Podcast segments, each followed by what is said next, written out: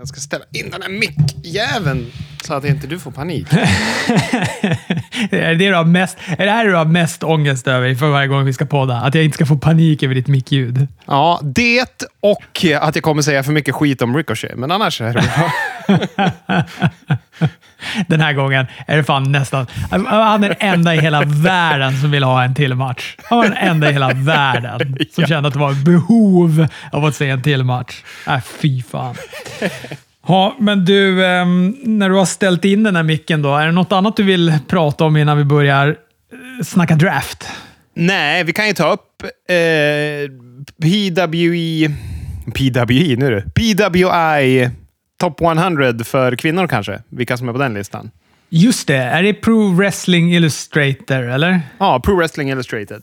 Ja, jag är så dålig på de där. Det är, en, är det en tidning eller? Ja, det är ju den klassiska tidningen som alla brottare sprang ut och köpte det där numret för att det var så anrikt att vara med på deras Power Top hundra. Men görs den fortfarande i fysisk tidning, vet du det? Ja, jag har till och med beställt en prenumeration på det i fysisk form. Mhm, vad kul, fan det kanske man ska göra. Jag har inte prenumererat på någonting sedan jag prenumererade på... Hette den Pro Hockey eller? Det kan den ha gjort. Jag är ju en bedrövlig hockeyspelare. Tio år utan mål i Alfta GIF. Ja, jag är också en bedrövlig hockeyspelare. Men jag tycker om att titta på hockey. Och när jag var liten så prenumererade jag på någon hockeytidning. Jag tror att den hette Pro Hockey. Jag är inte hundra. Men, men jag vet att det i alla fall fanns någonting väldigt härligt i att få hem en tidning. Det är ju underbart. Jag prenumererar ju fortfarande på Marvel-tidningar som den stora nörd jag är. Som dimper ner i min brevlåda med oregelbundna mellanrum. Jag tror att jag för sig hade en prenumeration på Power Slam där ett tag. Den tidningen gillade jag ju väldigt mycket. Ja. Hur mycket house-show-fotade bilder i den, i den tidningen. Förmodligen för att de skulle kunna kringgå någon sorts upphovsrätt och trycka in bilder på... dåligt upplösta bilder på Steve Austin och sånt där när de skulle skriva artiklar om honom. Helt klart därför. Okej, okay, ja men vad vill vi säga om, om den listan? Jag såg, vem var det som toppade? Var det Bayley eller? Det var Bayley. Det man kan säga är ju att den är extremt W W E-tung. Och för om man kollar, det är Bayley, Becky Lynch, Asuka, Charlotte Flair, Sasha Banks. På sjätte plats först har vi Hikaru Shida. Och sen har vi Tessa Blanchard, Rio. Sen är det Io Shirai. Och alltså, det är ju extremt, extremt eh, W W E-tungt. Men kanske med all rätt också. Ja, alltså... Det är klart det finns bra brudar också i A E W. Men jag bara tänker så här, du vet... Ja, men du, som vi sa, när Ember Moon och Toni Storm visade upp sig på N X T här senast. Att de har ju en jävligt tung roster. Verkligen, verkligen. Men jag kan ändå tycka kanske att Bayley förtjänar den där första platsen. Alltså hon har ju utvecklats något enormt. Och hon har ju gjort hela den här heelvändningen och det på ett, alltså på ett exemplariskt sätt. Absolut, och sen ska man komma ihåg att P W I, de har ju lite A E W-stuket. De går ut efter matcher vunna och så vidare också. Och hur viktiga matcherna man har vunnit är för wrestlingbranschen och så vidare. Så att det är inte bara... rent subjektivt, även om det fortfarande är en subjektiv lista, men den går ändå på någon form av så här sporttänk gällande resultat och så vidare. Ja, men ska vi börja med SmackDown? Vi börjar med SmackDown, det gör vi. Och den första draften. Um, jag är ju... Ja, men jag var ju ganska ospeppad på den här draft. Grejen. Jag ska inte säga att jag är med. Jag, jag, tyvärr är jag inte peppad efter den heller. Nej, alltså, nej, och jag är ju mindre peppad efter, tyvärr. Ja, jag förstår det. För att det är verkligen... Äh, alltså det är verkligen så här... Ja, men jag vet att förut ändå kunde man ändå kolla på de här drafterna och uppleva någon typ av upphetsning på vissa namn och sånt där. Men det gör man ju inte här. Här det är ju bara... Jaha, jag... Titus O'Neil. Ja, vad trevligt att ni draftar honom. Ja, men alltså det har ju gått långt när Akira Tozawa blir draftad som The Resident Ninja och det kommer folk som blir draftad efter honom. Och vad heter det? Finns inga överraskningar. Det kommer ju inte in några som inte vi redan har sett på tv hela den här tiden. Liksom. Det är så jävla händelselöst. de brukar ju alltid någon gång laborera med något N X T-namn om inte annat. Vi Exakt. minns ju alla när Finn Balor blev draftad, typ första draften eller något sånt där. Jag kommer inte ihåg vem det var som draftade han nu. Men det var väl till Raw precis innan där han tog universal, den första universaltiteln och det. Exakt. Så att, och det, det, all, inget sånt moment fanns ju överhuvudtaget. N X T fanns ju inte ens med på kartan. Trots att M V P i sin promo veckan innan stod och sa att det kommer vara N X T, Raw och SmackDown. Men Vince hann väl ändra sig på de dagarna mellan Raw och det SmackDownet. Ja, men de twittrade ju även ut alla tre brandsen. Nu kommer det bli brand, eller nu kommer det bli draft picks. Vilka kommer gå till vilka brands? Diskutera typ dagarna innan. Och sen uppdaterades tweeten några timmar senare och då var N X T bortplockad. ja, ja. Jag blir inte jätteförvånad. SmackDown börjar i alla fall med att med då en sån här draft. Det är Stephanie McMahon som håller i den. Tack gode gud för att de hade stekt de här jävla draftrummen som de, som de hade förra året med den här Klitus, den här maskot, robotmaskoten eller vad nu det var som fanns med där i bakgrunden också. Eh, och jag tyckte också att det var bra att Raw respektive SmackDown började med att drafta varsin champ. Allt annat hade ju varit besynnerligt, även om mycket annat var besynnerligt, besynnerligt i den här draften. Men vi börjar ju då med att Roman Reigns tar, eh, nej förlåt, SmackDown tar Roman Reigns, Raw tar Asuka. Eh, Och, och det här var ju då för att, nu ska vi se, Drew McIntyre, han var ju inte med i den här draftpoolen, utan de hade ju som avsatt vissa brottare till vissa draft, draftkvällar, vad man nu ska kalla det då. Nej, precis. Seth Rollins gick till SmackDown, Hurt Business gick till Raw.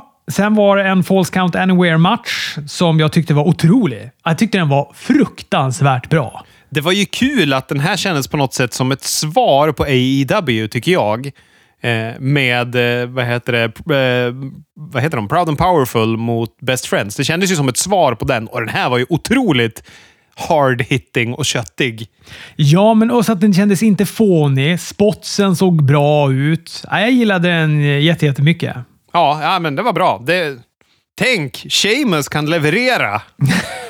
ja, ja, tydligen kan han det. Och tyckte Big E också var bra i den här matchen. Han kändes också, du vet, som att han hade... Ja, men det var liksom bort ifrån blåa färger och unicorns. Nu var han liksom ändå lite råare och tuffare. Nu var han Big E Lan... Vad hette han? Lan, Lanston? Langston? Jag kommer inte ens ihåg vad han hette där i N X T. Det var så länge sedan. Men ja, jag gillade Nej, jag kommer inte ihåg. Gillade den jättemycket. Jag börjar i ringen, tar sig ganska snabbt ut, avslutas på parkeringen. Sheamus försöker med en bro-kick. Big E flyttar sig. Sheamus bro-kickar bort bagageluckan på en bil. Big E med en comeback kastar Sheamus på en annan bil, upp på biltaket, sätter en big ending från bilen ner på ett bord och vinst. Nej, den var fan i hundraåttio och den var, nej, den var kanon. Jag gillar det jättemycket. Ja. ja, men det var skönt att de fick leverera och att vi får ju hoppas att den här fejden är avslutad, för de har fått ett värdigt avslut och jag tycker på något sätt att Sheamus kan leverera när det kommer till den stora matchen. Nu kanske inte det här är blow-offen, men han brukar kunna steppa upp faktiskt. Det är även fint när han är så pass svettig som när han blir powerbombad eller vad det är på motorhuven, så glider han av med panik i blicken. Ja, han fick också ett gulligt häng, så här Ronny och Ragge-häng på, på brallan, badbrallan där också. Vi får också veta att Hell in a Cell-matchen mellan Roman Reigns och Jey Uso blir en For the first time ever I quit Hell in a Cell. Får vi väl se om den lyckas sluta med en diskvalifikation också.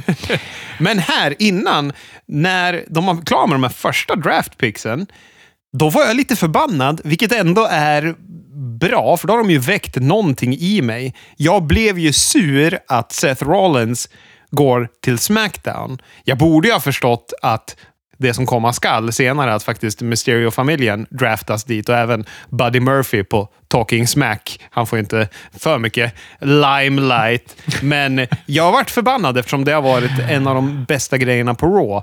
Eh, så de väcker ju något i den här draften i alla fall och höll mig på halster för att jag tydligen är ett sånt stort mark, så jag tänker att de inte kommer flytta Mysterio-familjen. Men det där har ju också att göra med att man inte har någon tillit till W W E överhuvudtaget. För det skulle, för jag vet att jag också tänkte så här, ja, nu är det säkert så här och så kommer eh, Rey Mysterio draftas till SmackDown, eller till Raw, och så kommer den där fejden bara vara puff, slut. Ja, exakt, alltså, exakt och det, så. Är, det hade inte heller förvånat mig om det hade blivit så. Nej.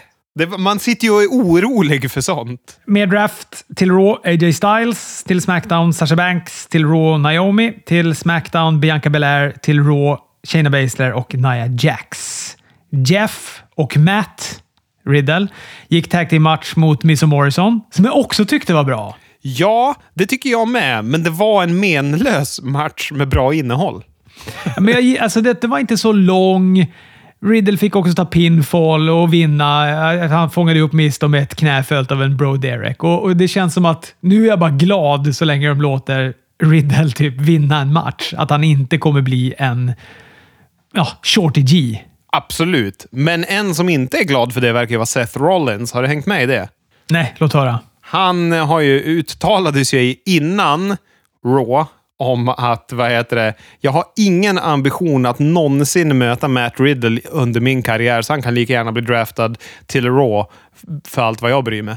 Mm-hmm. Varför är han så purken på honom då? Ja, det kan väl ha det här med speak-out-rörelsen att göra, men det går ju även rykten om att, eller det går inte rykten, det är ju helt sant. Matt Riddles fru la ju upp någon jävla bild på Instagram eller Twitter där hon kommenterade att eh, ja, det var Becky Lynch på bilden, men att generellt att kvinnobrottarna i W W E har ganska säckiga kroppar och borde skärpa till sig. Så det sticker väl också i ögonen på ja. Seth. Ja, det kan jag förstå. Det sticker nog i ögonen på en hel del. Ja, verkligen. Ja. Efteråt så får vi också en comeback. Lars Sullivans intromusik som jag tycker är bra. Skräckfilmspianot och skriket som drar igång. Ja, det är ju det bästa med. Ja, det är det bästa med honom. Men han gör comeback och kommer in, ger sig på alla fyra och ja, han är tillbaka. En problematisk kille det här också, för han, apropå Big E, han, Big E gick ut och talade väldigt illa om Sullivan innan han försvann där. När det hade uppdagats att han hade sina Eh, inte så politiska åsikter k- kring färgade och, och hela den biten. Ja, just det. Han hade uttryckt sig minst sagt prekärt på något ja. bodybuildarforum eller något sådär. För ganska, men det var ganska länge sedan också, va? Du, ja, inget, det var kanske det. Inget försvar, men, men jag vet att det var länge sedan i alla fall. Och sen så, vad heter det? Det var ju intressant för att det var ju när de sen var i Sverige med Smackdown, var det väl, som var i Sverige då. Och de flesta brottare gick ju i en klunga, förutom Lars Sullivan som var väldigt själv, för vi bodde på samma hotell som brottarna, eh, och eh, såg inte ut som att de andra hängde med honom. Han hade ingen agent eller någonting med sig heller, utan han, han var som han var. Själv och stor och såg ganska bedrövad ut. Men det var ju alldeles när det här uppdagades, som sagt. Vi får fler draftningar. Ricochet åker till Raw. Ja, eller han stannar kvar på Raw. Jey Uso stannar kvar på Smackdown. Mandy Rose stannar kvar på Raw. Rey Mysterio och Dominic, de åker däremot till Smackdown, och till Raw åker också Miz och Morrison. Sasha Banks och Bayley. Ja, det var väl vad det var. Jag tycker kanske att det är lite onödigt att de trycker in en match mellan de här.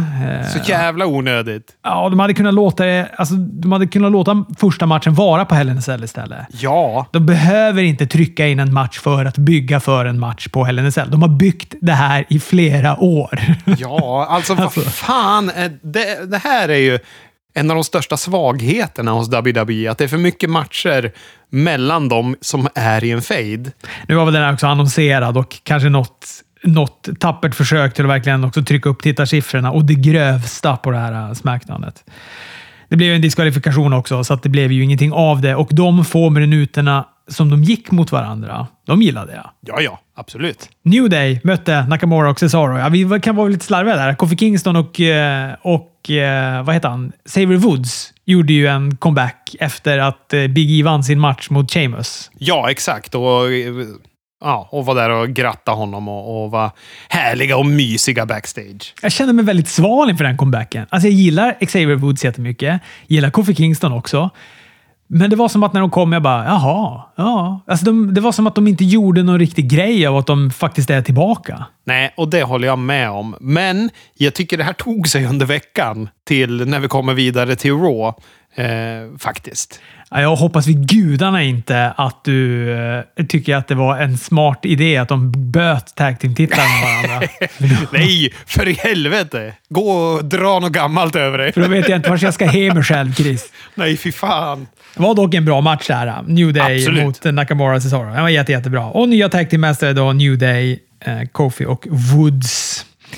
Eh, Kingston med en S O S på Nakamura, Woods med en elbow drop från topprepet och vinst. Ja, men det var väl kanske rättvist också att de fick ta tillbaka sina titlar där. Ja, det var det absolut. Men det är kul att se att vad heter det, Cesaro och Nakamura, de har ju varit väldigt bra på slutet tycker jag i sina matcher. Ja, och Nakamura har ju framförallt spottat upp sig energimässigt också. Ja, vad är det med han och hans nivåer egentligen? Ja, men det, är, det är i alla fall liksom börjat så här, sippra igenom lite livsgnista i ögonen på honom på senaste tiden. Ja, kanske börjat ja. gilla wrestling igen.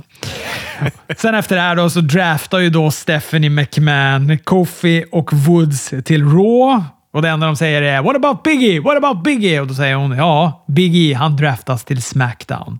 Så då löser de upp dem och eh, jag är ganska okej okay med det. Eller jag är väldigt okej okay med det. Jag gillar Big E. Jag tycker att det är dags att de eh, paketerar om honom ordentligt och gör något eget av honom. För jag bara hoppas att de gör det nu. Vi hade ju den här önskan också sen när han blev själv efter att Kofi skadade sig. Men, eh, ja fan, andra gången gilt. Ja, men det här kändes ju jättebra. Det kändes ju som att de även på något sätt markerar att nu är det Big E vi satsar på.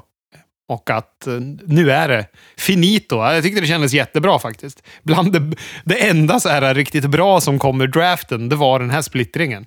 Ja, men jag, ser, alltså jag skulle verkligen kunna tänka mig en, en fade mellan Roman Reigns och Big E. Absolut. Absolut, verkligen. Ger man Big E liksom en lite seriösare framtoning så, och det kan ju han leverera. Så att det tycker jag absolut vore kung.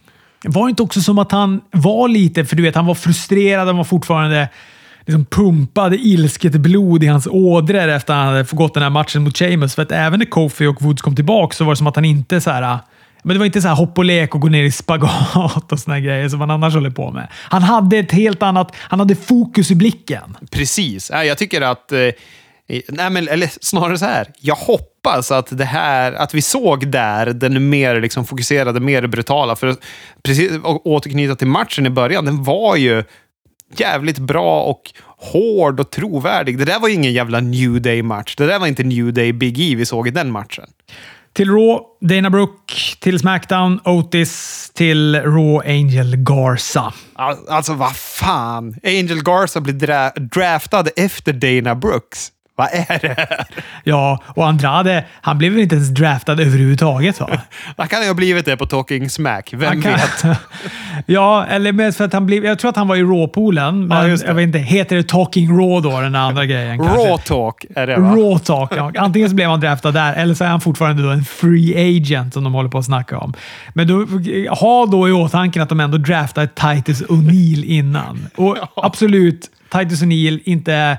Han, så dålig är han inte. Men de har ju inte gjort ett piss av Titus O'Neil de senaste åren. Alltså hans senaste stora framgång var att han föll in under ringen på The Greatest Royal Rumble i Saudiarabien. Ja. Så att, och jag menar, Andrade har de ändå använt ganska så, ganska så hårt fram tills nu. Det är jättekonstigt att de... Jag undrar vad som har hänt med Andrade. Men det går ju rykten om att han är på väg tillbaka till N X T. Ja, och det ryktet. Ingen skulle bli gladare än jag. Där var, fick han ju vara fenomenala Andrade. Fiend går mot Kevin Owens. Det här är nog den bästa Fiend-matchen hittills, tror jag. Jag tyckte den var kanon, den här matchen. Owens är så jävla bra här också. Han ger allt. Det är som att han vet också att så här, okej, okay, The Fiend är en ganska det är en slö säck ifall det, liksom, motståndet inte är bra. Ah, han gick en bra match mot Daniel Bryan, men den här matchen ska fan bli ännu bättre. Och ja, stundtals tror jag att jag Jag var, jag var jätte, jätte nöjd med den här matchen. Jag tyckte den var kanon. Och mycket tack vare Kevin Owens. Det är ju typ bara tack vare Kevin Owens tjänst. Och jag håller med till hundra procent. Det här är den bästa Fiend-matchen. Och Kevin Owens, han visar ju även någon form av vigör som inte han har haft på senaste tiden heller, tycker jag. Han måste ha druckit samma energidryck som Nakamura. För det här var ju en... En jättebra match. Fan, den var ju likt den första väldigt köttig också på ett bra sätt. Fiend med en Mandible Claw. Owens satte en stunner, men Fiend lyckas då hålla kvar tummen i käftamentet på Owens trots den här stunnern och eh, vann matchen. Efter så blir det mörkt. När ljuset kommer tillbaka då står Alexa Bliss där face to face med The Fiend och det avslutar också SmackDown. Ja. Men det var ett bra SmackDown. Brottnings... Ja, allt som allt är ju bra. Ja, brottningsmässigt tyckte jag att det var bra. Och det var väl då kanske att vissa av de här draftgrejerna var sådär. Men det, eh, det hade man väl... Eh, ja, det var kanske inte så oväntat att man skulle tycka att vissa av draftarna var lite huller om buller. Sen så är det ju lite, jag tycker att alla de här draftshowerna genom alla åren har det här av att det känns som uppvisningsmatcher. Det är inte riktigt matcher som är med i den vanliga kontinuiteten, utan det är, vi sätter ihop lite folk som snart inte kommer ha någonting med varandra att göra igen, och vi kör lite matcher för att visa upp dem. Men det var ju tur att den här gången var det väldigt bra matcher, allt som allt.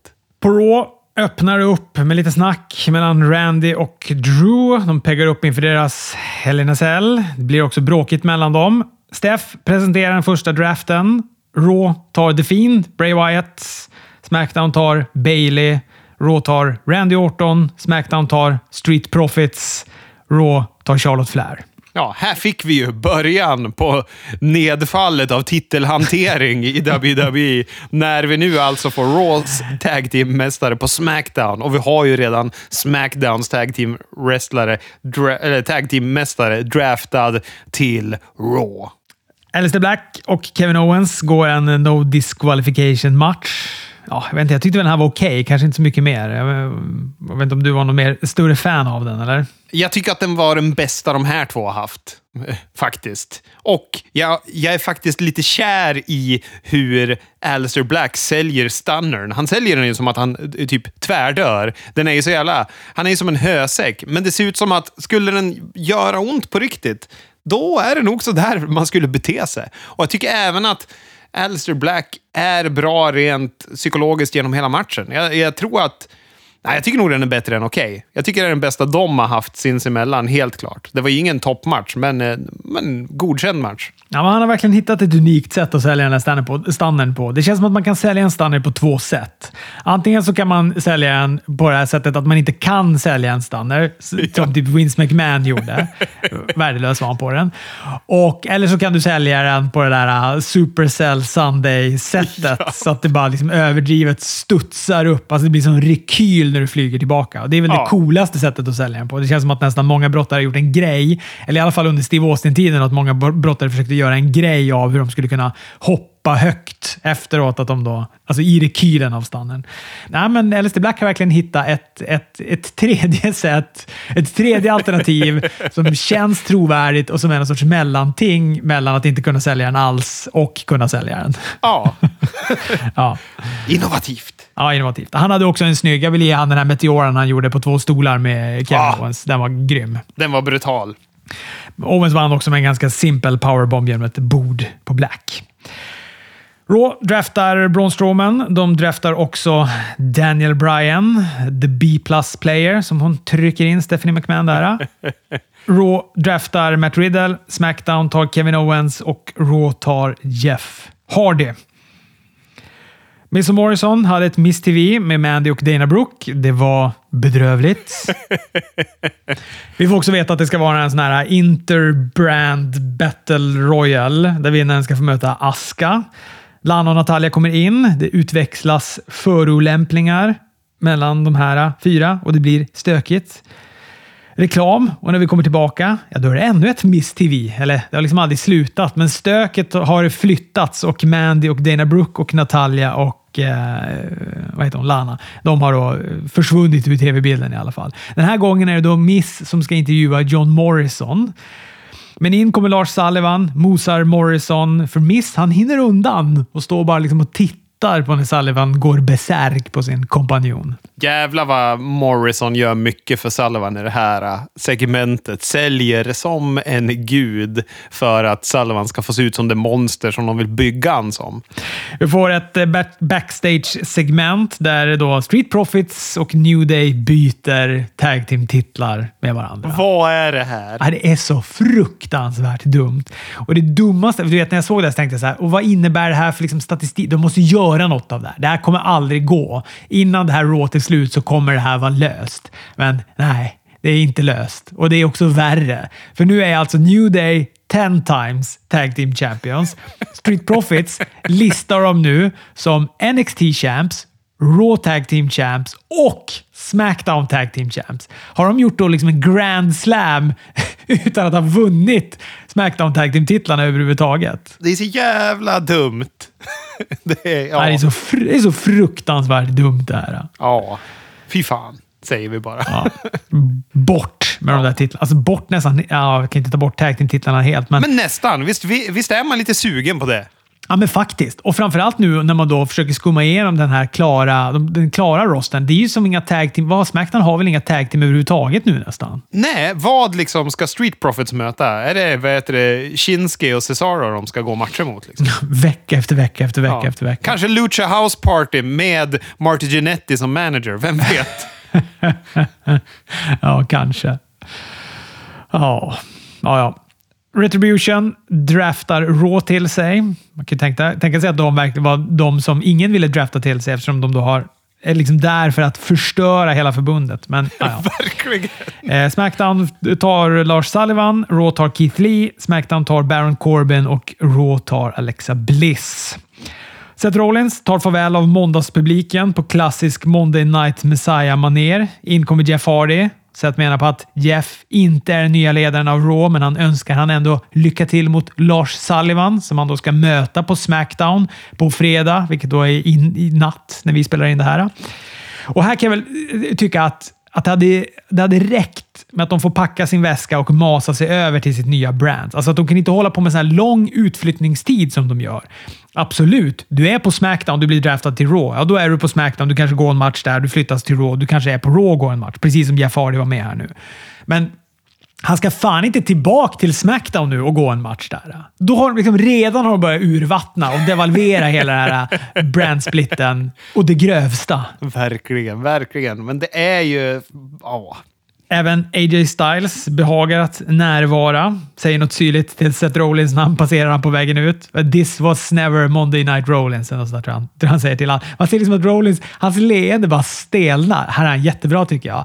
Han stannar upp, leendet stelnar, vänder om, går tillbaka. Ska konfrontera A J Styles. Som man gör, två vuxna människor. Man pratar med varandra. Men inte good guy Jeff Hardy. Han vill prata med nävarna. För han skickar direkt på två stycken liksom, fyrtiofyra och en halv varsitt varsin käft av A J Styles och Seth Rollins. Och eh, det hela resulterade då i en triple threat match mellan A J Styles, Jeff Hardy och eh, Seth Rollins. Noterade du vad han ville ha för eh, sorts match? Nej. Han gjorde ju den klassiska Andre the Giant och vad heter det? Säger att I want this to be a triple threat tag team match, sa han innan matchen. Men var det som gjorde det? Var det Jeff Hardy som gjorde det eller? Ja, Jeff Hardy gjorde det. det vad heter det? Andre the Giant blandade ihop tag team titlarna med världsmästarbältet någon gång när han har dem tillsammans med Haku på åttiotalet. Men här är ju, jag tyckte Jeff Hardy kändes lite off när han klev in i ringen också. Han såg ju ut av jävligt ont i kroppen bara när han gick vanligt. Så att man blir lite orolig för den här mannen med hans förflutna. En sargad kropp det där också. Ah, han, har varit, han har fått stå ut med mycket i den där kroppen. Men jag tyckte den här matchen var bra i alla fall. Jag gillade den. Styles hade Rollins i en sån här calf clutcher. Såg i ögonvrån att Jeff gjorde sig redo för en swanton-bomb. Redo, alltså uppe på ringstolpen. Rullar ur klatchen. Lät Jeff sätta sin swanton-bomb.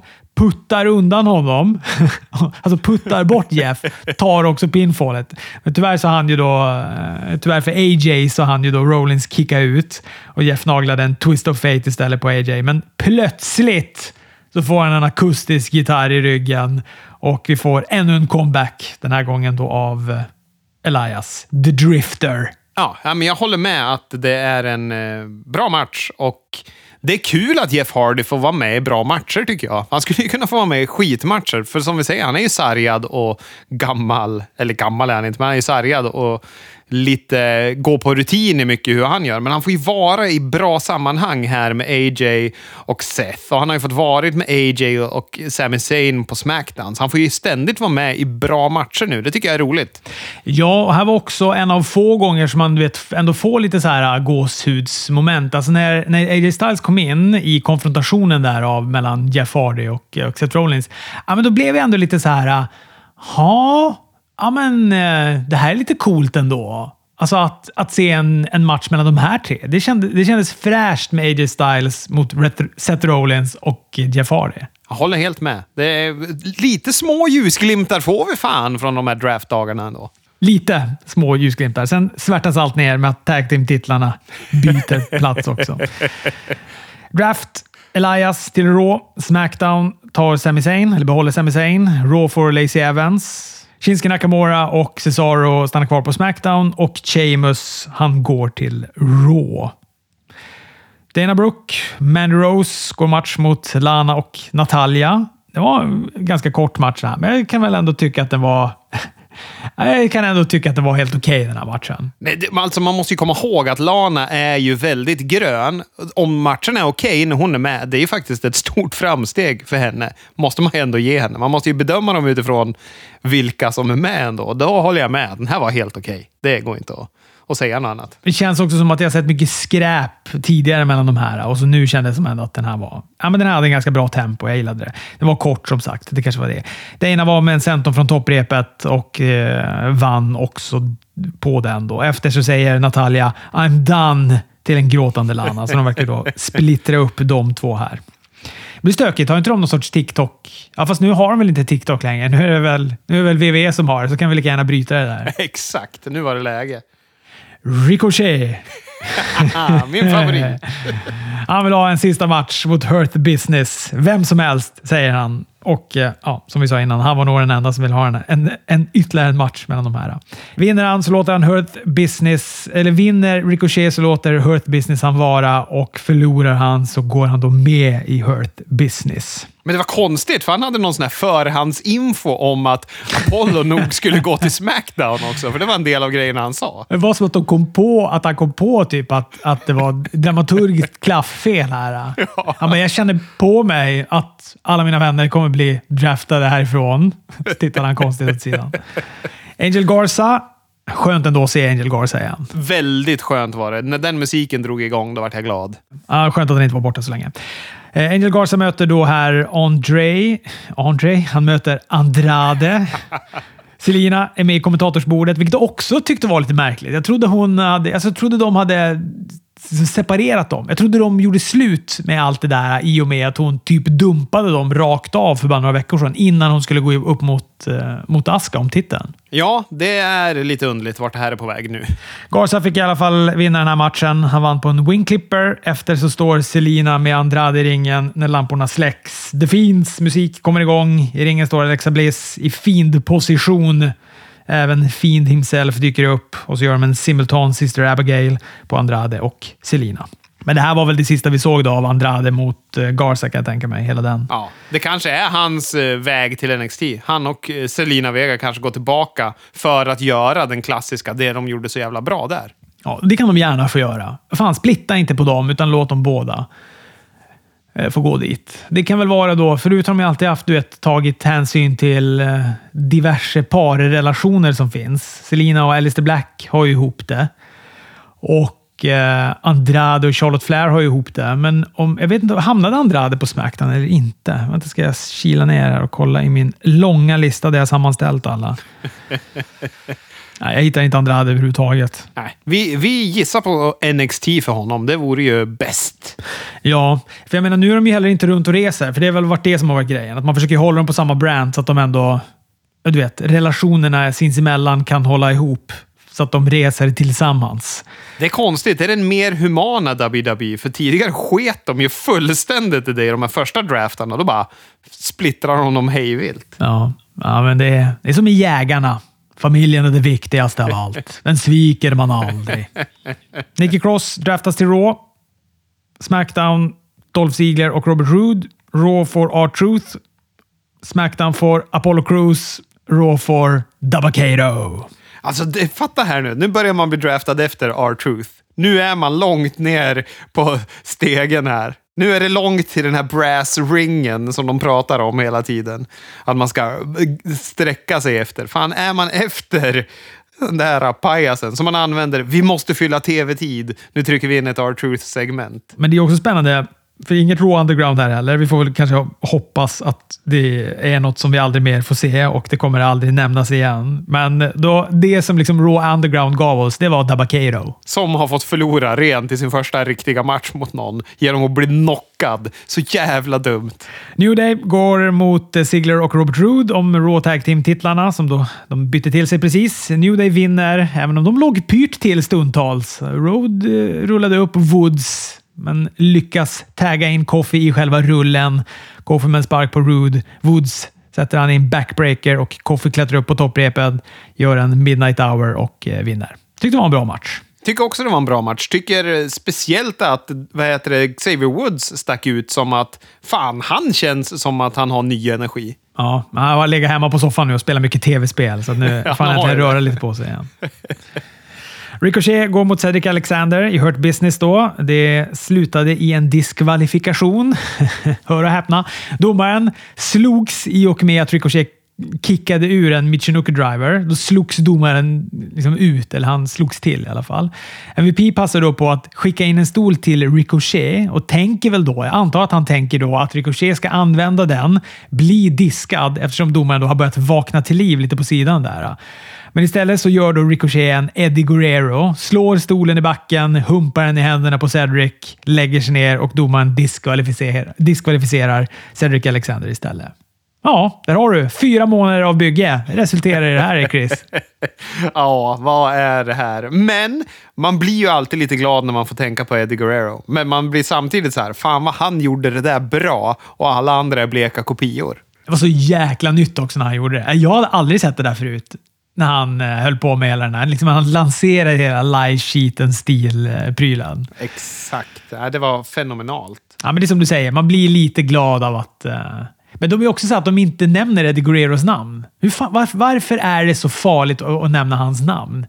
Det är jätte, jättemärkligt. Vad var det han sa? Vad, det var någon av dem som bara hmm, that looked familiar. Eller jag tror jag har sett det där någon gång tidigare. Men är inte det för att de har en dålig relation med Vicky Guerrero? Jag tror nog att mycket ligger i det faktiskt. Ja, men jag är så dålig på exakt vad den dåliga relationen är. Men det är då ett, att hon är i A E W förmodligen. Det kanske pälsar på den. Men menar, det var väl de som var röviga mot henne. Hon hade ju fått ha jättemycket W W E-brottare i sin podcast. Och sen helt plötsligt bara, nej, nu ska de inte vara där längre. Men nu ska Corey Graves starta en dålig jävla podcast istället. Ska vi ha dem där? Har du lyssnat på den? Ja, jag lyssnade på några avsnitt när, när den var ny. Är det skit? Ah, men den, ja, det är väl lite hård. Det är, alltså, det är en W W E-podcast. Det är, det är som allt annat W W E gör. Det är bra och snyggt producerat. Ja. Men det är ju också... Det, det, är, inte så, det är inte så genuint, eller? Nej, men det, det är ingenting man får stora journalistpriset för. Det är inte jättekritiskt och jättegrävande. Det är det inte. Nej, jag förstår det. Jag förstår det. Nej, men vad heter det? Jag tror att... Men det här är bara vad jag spekulerar. Men det känns ju som att den...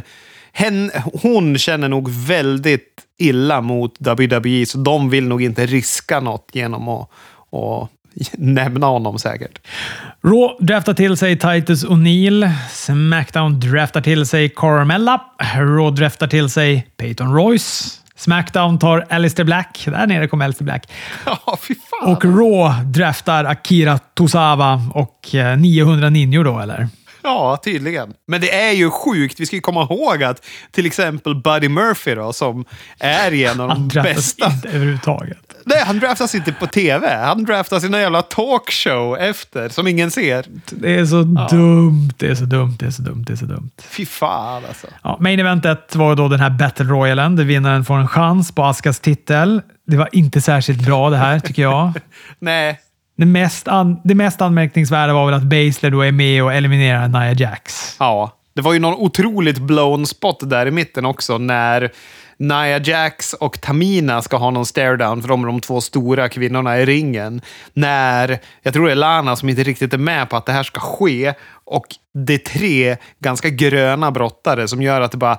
Oj, vad det här är koreograferat. Vi måste få bort Lana. Vi måste ta om den här spotten. Fast den är direkt i helbild i hardcamen. Det vart väldigt synkroniserat och dåligt. Hon blir också frustrerad när Jackson hon blir då utkastad av allihopa. Så att hon sliter tag i Lana och slänger hon genom kommentatorsbordet för fjärde gången. Vi får lite korsklippning under den här Battle Royalen med bilder från backstage. Där Randy Orton och Drew McIntyre fortfarande slåss. De har... pågått i två timmar. Cirkus där bak, det där slagsmålet. Natalia och Lacey, det är de två sista kvar. Natalia lyckas till slut få ut Lacey. Tror att hon vinner, men då dyker Lana upp bakifrån som aldrig blev eliminerad. Knuffar ut henne och vinnaren är då Lana. Så Lana mot Asuka om titeln. Jaja. Det kommer inte bli en höjda match. Raw avslutas med ett bråk mellan Orton och Drew. Och nu, efter två timmar och femton minuter, då lyckas personalen till slut få isär dem. Ja, men det var årets draft det då. Får vi se hur länge det håller sig så där och vad de kan komma på för nya orsaker att eh, korsa de här brandsen ihop. Vi har väl Survivor Series snart. Så att, ja, vi har ju Survivor Series snart och de ska ju ha i alla fall Thunderdome vidare till Survivor Series. Apropå Thunderdome. Eller nej, apropå Survivor Series. Tvärtom. Men eh, jag tycker nog att det här var den sämsta draften de har haft, va? Rent vad som hände med vilka som gick vart och så vidare. Ja, alltså de hade ju ändå kunnat göra liksom draften i sig lite mer. Även om man nu, även om de nu har vattnat ur konceptet draft så pass mycket, så hade de ändå kunnat göra lite spexiga draftningar. Och kanske framförallt med Raw eller med N X T-brottare och sådär. Men eh, det bjöd ju inte på någonting. De, de bjöd på att de bytte tag team-titlar. Det är, liksom, det är det mest frapperande som kommer ur den här draften. Och att den också ligger helt fel i tid. Alltså varför gör en draft nu och så ska du ha ett Survivor Series snart där de ändå då ska hålla på och vara mot varandra. Alltså det var ju typ hela grejen med Survivor Series, att när liksom Survivor Series började närma sig, då hade de ändå hållit dem isär och varit väldigt hardcore med att hålla dem isär. Så att då fanns det ändå lite spänningar kring att oh, just det, tänk att få se de två nu mot varandra igen. Eller du vet, man börjar måla upp sina drömparningar. Men nu känns ju det helt, helt ointressant. Jag tror väl att det är anledningen till att man lägger det nu är för att det är säsongspremiär för bägge showerna nästa vecka.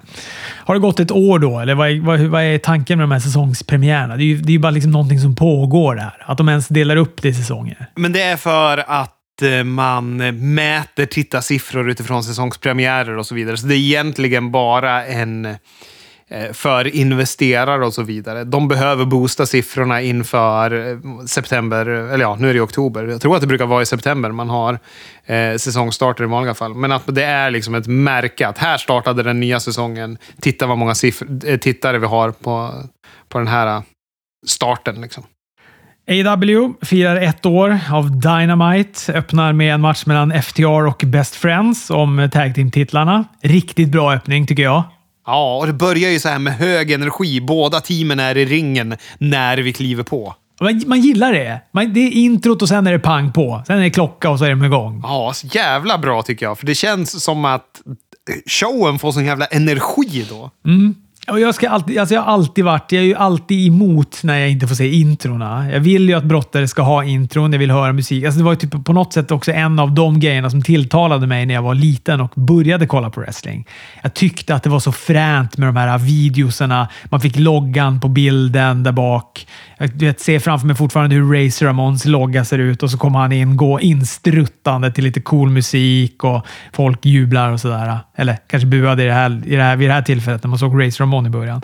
Men eh, så att jag är, är väldigt mycket för intron. Jag vill verkligen att det ska vara. Men jag håller med dig. Det gör någonting för hela startskottet av showen. För hela energin av showen. Det känns som att så här, okej, okay, nu är det så stoppat här. Nu ska vi maxa på här. Så nu måste de, vi hinner inte med intron i starten, utan den ska bara börja smack på efter det här Dynamite-introt. Exakt, jag gillar det. Bra, bra energi blir det. Jag vill bara säga det också innan vi börjar snacka om matcherna. Best Friends, jag önskar dem ändå tag team-titlarna. Inte här och nu, men jag önskar dem tag team-titlarna någon gång framöver. För de är fruktansvärt bra. Framförallt så har de ju varit stabila under hela den här tiden. Med, det har varit begränsat vilka brottare man kan ta in och så vidare. Så har de alltid varit där, alltid gått stabila matcher. Så jag tycker ju att de är lite utav M V P's ändå. De har varit väldigt viktiga för A E W och deras produkt överlag. Även i den här matchen smög Tully in en liten hand på vristen på Chuck. Annars var det en ganska jämn match. Cash och Chuck gjorde varsin rolling D D T på varandra. Best Friends satte en strong zero, men Dash lyckades rädda matchen genom att bryta pinfall i sista sekund. Matchen flyttar utanför ringen där Chuck lyckas spera Kip Sabens arkadspel.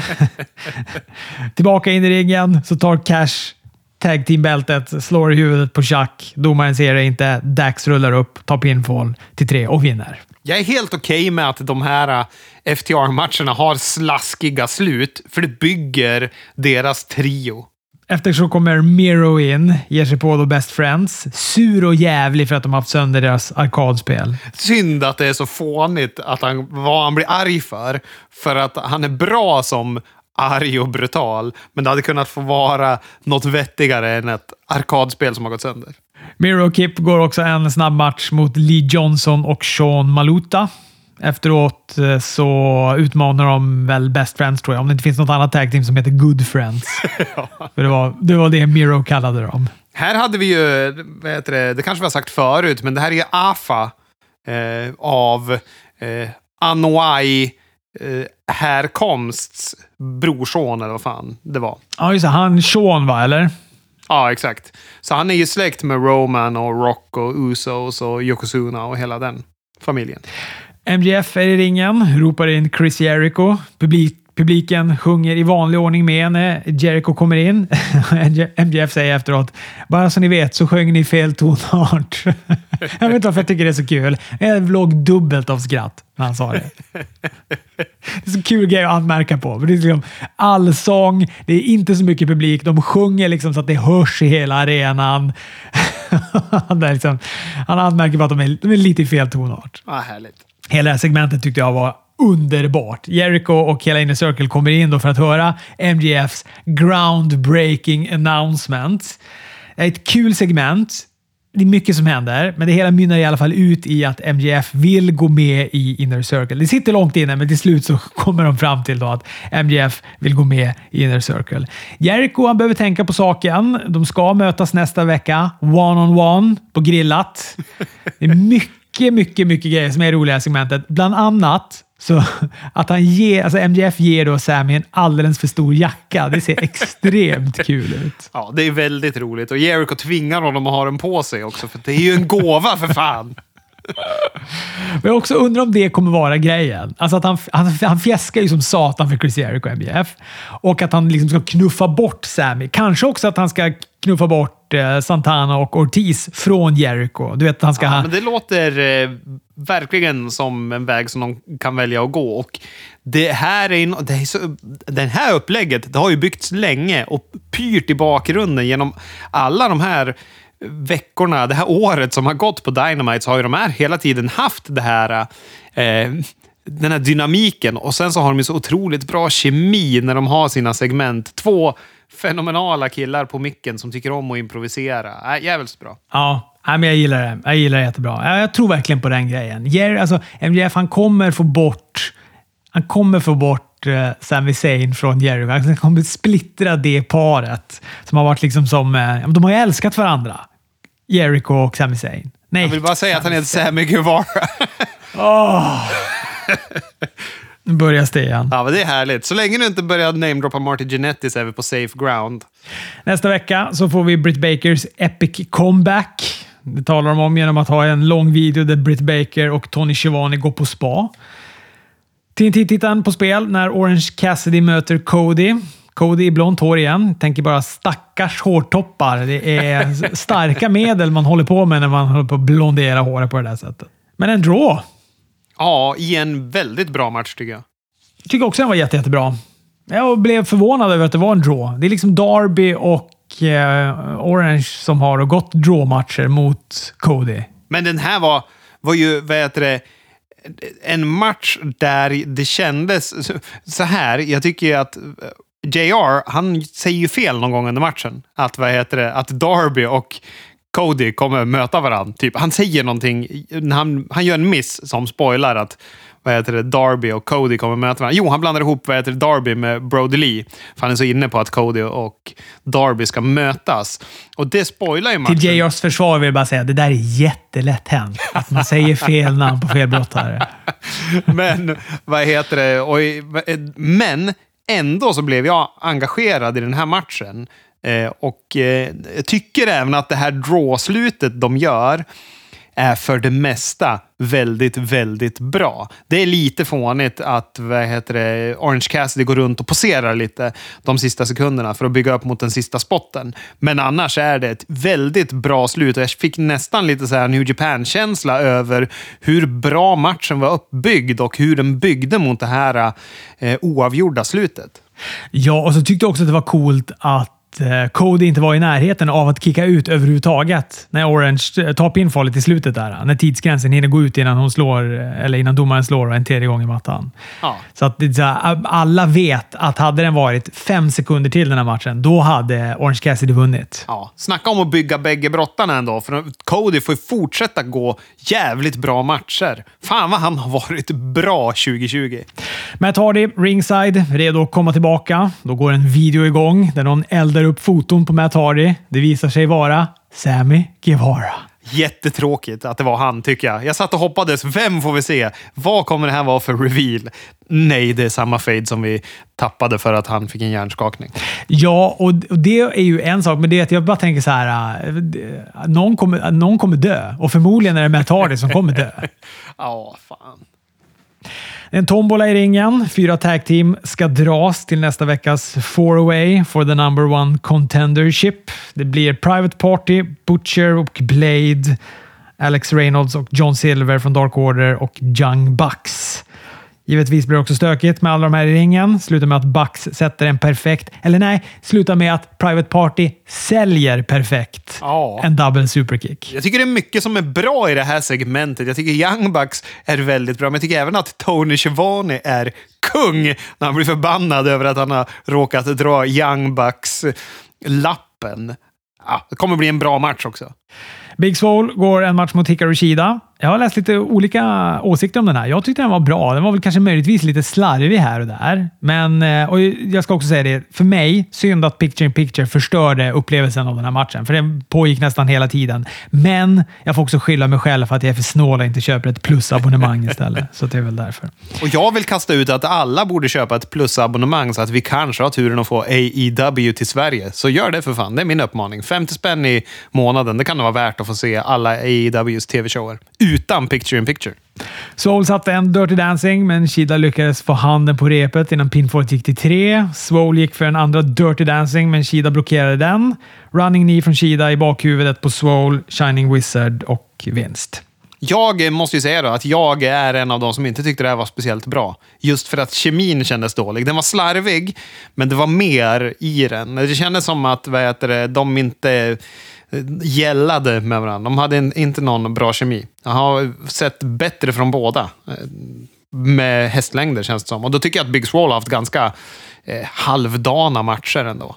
Eddie Kingston och gänget i kommentatorsbordet inför main eventet. Titelmatchen mellan Jon Moxley och Archer. Om, eh, ja, om titeln då givetvis. Eh, gillade den här matchen, eh, absolut. Jag tyckte den var bra och sådär. Bra avslut, eh, underhållande match. Men också bra avslut efter avslutet. Och det var nästan det som jag tyckte var det bästa med det här. Alltså Moxley sätter en paradigm shift. Archer kickar ut. Moxley hookar han med en sån här bulldog choke som han har gjort tidigare. Då, som han har börjat avsluta folk med nu då. Och eh, Archer lyckas ta sig ur den. Archer med en D D T...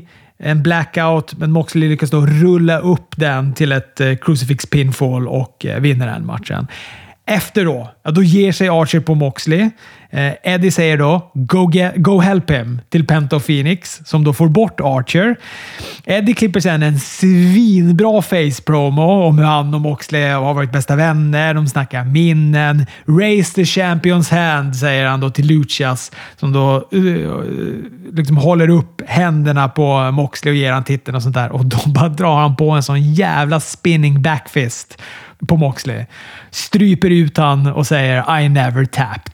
Och det som är extra bra, allt det här som du har sagt nu är ju kung, men det som är fenomenalt tycker jag är att det slutar med samma urgency som det börjar. För de måste ju bara we gotta go är ju liksom på J R och de klipper mitt i när han står och eh, drar sin jävla promo på en helt sänkt Moxley. Det slutar med superhög eller det börjar med superhög energi och slutar med samma jävla energi, så att jävligt bra inramat Dynamite och Eddie Kingston. Vilken jävla karriär han har gjort sedan han fick chansen. Här kan vi snacka om att det finns en brass ring att ta tag i. Och den här mannen, han har gjort det med bravur.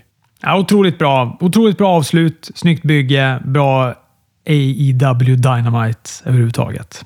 Ja, ett av de bättre på länge. För jag tycker att det var Swole, Swole mot Shida var sämsta matchen, för jag tycker den här enhancement-matchen med Miro och Kip Sabian, den gjorde vad den skulle. Men har man den sämsta matchen på sin show, att det är Hikaru Shida och Big Swole som ändå gör en match som är bättre än, än många, eh, då har man gjort en ganska bra show.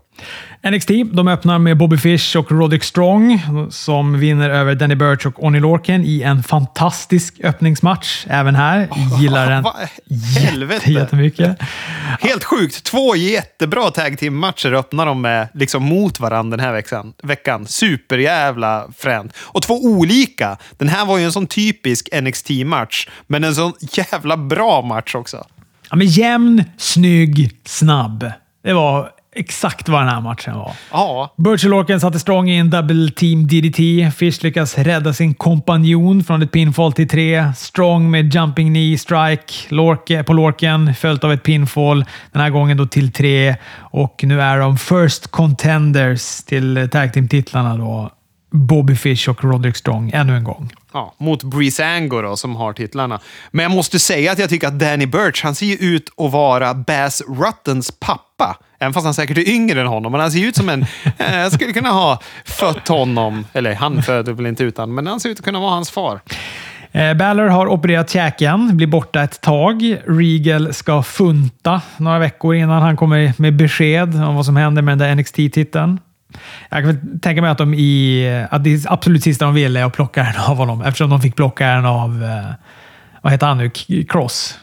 Karrion Cross heter han här, inte Killer Cross. Men sen så är det ju även, känns det skönt att de, även om de nu vet, låt oss säga att han inte kommer komma tillbaka, att det känns skönt att de låter det gå ett tag så att det blir någon eftertanke med vart den kommer landa och så vidare. Så att det kändes bra över, överlag segmentet. Även om de ger bort titeln i någon turnering eller vad fan som helst, så kändes det rätt att gå den här vägen.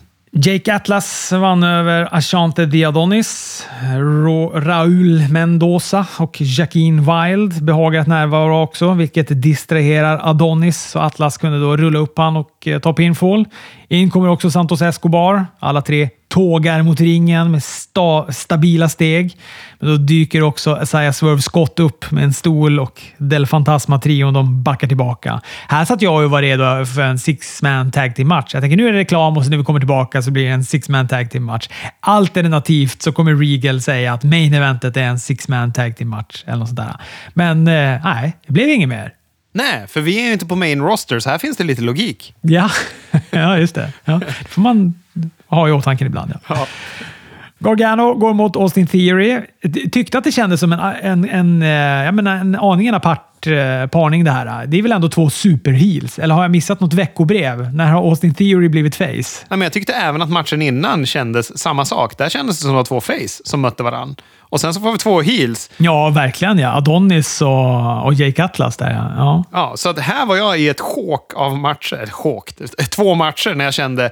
Nu, nu vart det fel. Jag, har ingen, jag, liksom, jag är inte engagerad. Lek med tanken att jag är fjorton år och, och ska verkligen bry mig om om de är heel och face. Då blev det helt plötsligt en väldig dissonans i vad fan jag ska tänka och tycka. Sjukt bra match dock. Ja, rent brottningstekniskt så kan man ju inte klaga på de här rackarna. Avslutas med att Gargano kastade pil med, med Theory rätt in i ringstolpen. Det var elakt gjort. Och han final beat och sen så var det över. Men han hänger med för jävla bra, Theory här. Och nu det är liksom flera veckor i rad som han har fått gå riktigt, riktigt bra matcher.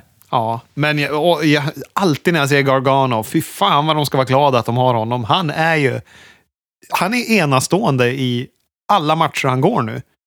Gonzales utmanar Rhea Ripley på Havoc. Hon accepterar. Det blir stökigt backstage mellan de två. Candice LeRae går mot Shotzi Blackheart. Hon var på G i den här matchen, Blackheart. Hon gjorde snygga kombogrejer. Hon gjorde... Hon hade... Candice i en sån här Fireman's Carry, tror jag den heter, va? Som hon transformerade till en jawbreaker på sitt egna knä. Den var riktigt elak. Ja, absolut. Shotzi har gått bra matcher. Hon med på slutet. Tisade väl också en sån slice bread där på ring-apronen en gång till, men hade den goda smaken och inte genomföra den. Ja, men det var en bra match. Slutar med att Candice rullar ut ur ringen för att undvika en senton efter att Blackheart haft momentum ett tag. Ringside så står Indy Hartwell som lite blygsamt skickar med ett knogjärn till Candice. Något också hon använder när domaren inte ser, och vinner matchen. ja, det var väl rätt. I och med, eller det var även tyvärr väntat i och med att Shotzi ska ju vara the host of Halloween Havoc. Toni Storm vinner över Alia i en ren showcase-match. Men kul att se henne igen. Toni Storm, gillar ju henne. Absolut, absolut. Hon fick väl in någon grej Alia, men Storm dominerade i stort sett hela matchen. Running Lariat och en Storm Zero avslutade hon med i alla fall. Ja, även skönt att få se Robert Stone få prata lite. Ja, ja, visst. Det är alltid ett nöje att se Robert Stone. Det är synd att han får hänga med Alia. Hon är ju inte... Ja, jag vet inte. William Regal bekräftar att Rhea Ripley och Raquel Gonzalez ska gå på Halloween Havoc. Xia Li kommer sen in och säger att hon verkligen behöver en match nästa vecka. Regal bara, ja, jag ska ta det där i beaktning. Men då fortsätter de liksom trycka på att hon verkligen behöver en match nästa vecka. Jag vet inte vad det där ska mynna ut i. Tycker jag att hon gjorde, jag tycker det var ett bra segment. Jag, jag vill ju veta, varför, vad stod det i det där jävla brevet? Ja, ja, ja, man vurmar ju för henne nu och är lite så här, ja. nu, ge henne nu en match. För vad kommer annars hända med henne? Och eftersom hon verkligen behöver en match nästa vecka. Ja, det är spännande. Ja. Imperium, Marcel Bartel och Fabian Eichner möter Killian Dane och Drake Maverick. De vinner väl över Killian Dane och Maverick också, va? Ja, det gör de. Nej, jag är så jävla osugen på Killian Dane och Drake Maverick. Fruktansvärt osugen. Ja, och det, jag skickade ju det, det här till dig idag. För det är ju ett segment innan den här matchen när, ja, någon jävla buskis-segment mellan Killian Dane och Drake Maverick. Men det börjar, när det klipps till det här segmentet, då står Drake Maverick i hörnet i ett rum och Killian Dane sitter en och en halv meter ifrån honom vid ett bord och ser bedrövad ut. Och sen börjar han gå ut ur hörnet och har med sig en massa grejer och ska visa upp att han har varit hos en reklamfirma. Vad fan står han och hänger i ett hörn och gör med en massa grejer? Konstant skamvrå eller något sånt där för Drake Maverick, ja, kanske. Nej, fy fan. Det är synd att de har tappat bollen helt och hållet på honom. Ja, vad i helvete. Det här är utfyllnad i tv. Men du måste ju bli glad vad som händer efter matchen. Nej, du syftar på main eventet eller? Nej, jag syftar på din, dina Serpenticos. Ja, ja, ja, ja, just det, just det. Jo, men Everrise, jag kommer in och närvarar lite där. Ja. Men sen blir ju Killian Dane förbannad och säger ingen slår Drake Maverick utom jag eller något sånt där och spör upp, stör upp, spör upp stackars Everrise. Jag tycker Everrise var bra ändå i sin heel-promo eller vad man ska kalla det mot Drake Maverick efter matchen. Ja, ja, älskar Everrise. Älskar dem. Det är undisputed era mot Everrise nästa då, efter de tar titlarna från Breezango förhoppningsvis. Men visst kommer det bli så här nu? Vad heter det? De tar titlarna av Breezango. Kyle O'Reilly tar titeln, antingen världsmästartiteln eller U S-titeln. Och sen så fimpar de Adam Cole för han har inte bältet. Han sabbar Undisputed Era. Just det, han drar ner statusen genom att inte ha något bälte. Ja. För han är också som mest positiv nu med Undisputed Era. Han känner att han har ingenting annat förutom sitt gamla posse. Exakt. Så att, ja, ja men då, så kan det nog vara. Så kan det nog vara. Förutom att det då blir North American-titeln och inte U S-titeln. Men det är lätt att blanda ihop dem. Ja, just det. Fan, jävla Martin Ginetti-hjärna man har ibland. Ja, men, alltså så här. Jag tycker att den här showen, N X T-showen, jag tycker den började så bra. Den fortsatte vara bra fram, fram till att jag började tappa suget i matchen mot eh, tag team matchen där, Killian Dane och Drake Maverick. Och sen kommer Dexter Lumis. I en lång match! Alltså i en lång jävla match. Det är North American-titeln som är på spel här. Då. Damien Priest, Dexter Lumis. Det är, väl, alltså, det är väl nödvändigtvis inte en dålig match, men jag har sagt det förr. Jag fattar inte hans gimmick. Och han får mig inte att bli investerad i hans matcher. Och det är supertydligt i den här matchen, tycker jag. För jag har inte samma, inte riktigt samma aversion mot vad heter det, Dexter Lumis som du har. Men jag känner ju, när den här matchen pågår, jag förstår inte vad Dexter Lumis är. För jag förstår inte, för han, han agerar inte något... Han är, han är så jävla... en del av inredningen som inte finns. Alltså, det finns ingen personlighet i det. Det finns ingen karaktär i det. Han tittar och glider och har en mustasch. Men han gör ju inget med det. Det är så himla bara blekt. Men jag, sen har jag en del klagat på hans mustasch och det gillar jag inte. För är det två grejer han ändå gör riktigt bra, Dexter Lumis, då är det ett, den här kip-up leg-droppen som han gör, och det andra är att bära mustasch. Det gör han ja. faktiskt väldigt bra. Tar man bort mustaschen, då är han ju ännu mindre. då är han ingenting. Då finns det ingen orsak att titta på honom överhuvudtaget. Nej. Ja, men han känns lite som någon som spelar wrestling, som inte har riktigt koll på wrestling. Och så har de sagt så här, ja, men så här går wrestling till. Man är en karaktär. Jaha, okej. Okay. Ja, men jag har ju, jag gick, jag gick ju en kurs i gymnasiet, va, skådespeleri. Så att det, det där kan jag nog. Så att det är liksom lite på den nivån. Och så ska han då, ska han då liksom spela wrestling. Ja, nej, det är otroligt märkligt med honom. Han hade övertaget mot slutet, Loomis alltså då, när Cameron Grimes hoppar in en cave-in på han utan att domaren märker. Priest kör en South of Heaven och vinner matchen och får behålla sitt guld.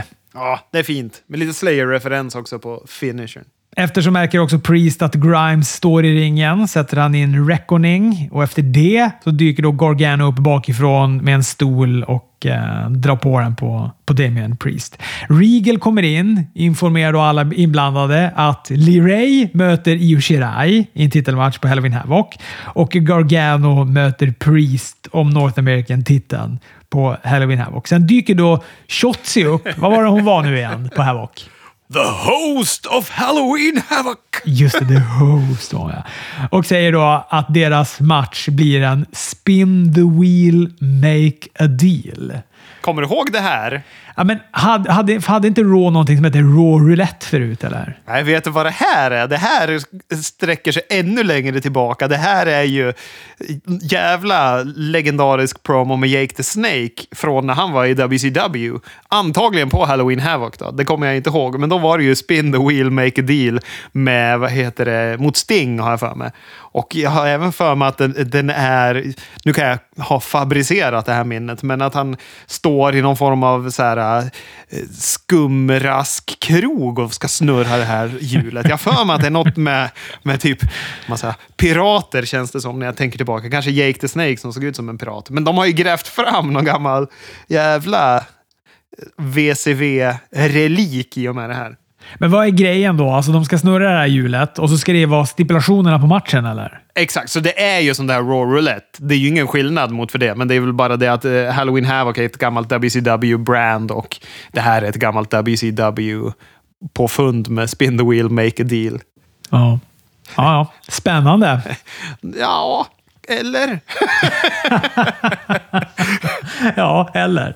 Men något som är spännande, det är fan Damian Priests karisma. Jag kände det när han ska ställa sig beredd att ta det här chair-shotet i slutet. När han ändå tar tag i kameran och säger follow me, I'm gonna show you something cool. Eller vad fan han säger och ska ställa sig och låtsas skjuta pilbåge. Vilket är jättefånigt egentligen. Men bara det självförtroendet som osar av honom när han tittar in i kameran och säger det. Det är få som har den där it-faktorn som han börjar utveckla, tycker jag.